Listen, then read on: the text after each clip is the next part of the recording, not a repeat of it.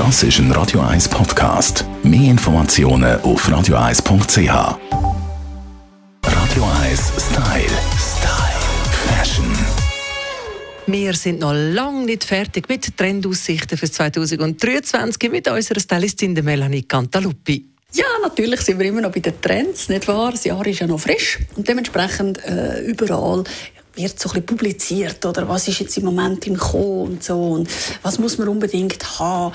Aber wie es so ist, oder? Äh, vieles kommt, vieles geht, vieles bleibt und auch bei den Accessoires natürlich, auch da gibt es sogenannte Trends, wo man eine Trendaussicht machen kann, was dann die neue It-Bag zum Beispiel wird. Und tatsächlich ist es so im Moment, dass kleine Täschchen immer noch sehr ein grosser Trend sind. Also alles, was man so ein bisschen eigentlich wirklich nur gerade am Handgelenk trägt, je kleiner, je herziger, je besser, äh, ist ein ganz grosses Thema. Aber auch, ganz das Gegenteil, ganz, ganz gross. Also wirklich so shoppermäßig. Wichtig einfach da, sowohl bei klein wie auch bei gross, weich muss es sein, bequem muss es sein, bei den Accessoires, ja, du hörst richtig. Also so ein bisschen Kuschelfaktor, es darf sogar Fell dran haben. Ja, also, du weißt, äh, Kunstfell, grosses Thema immer noch.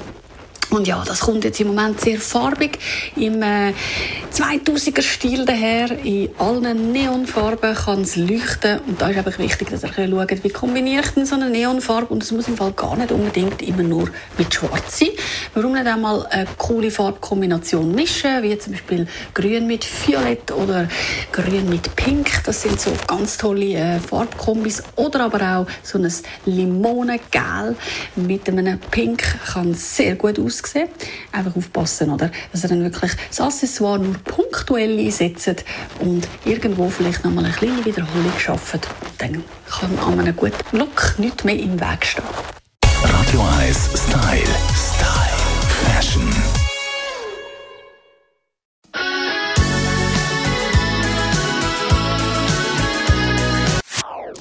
Das ist ein Radio 1 Podcast. Mehr Informationen auf radio1.ch.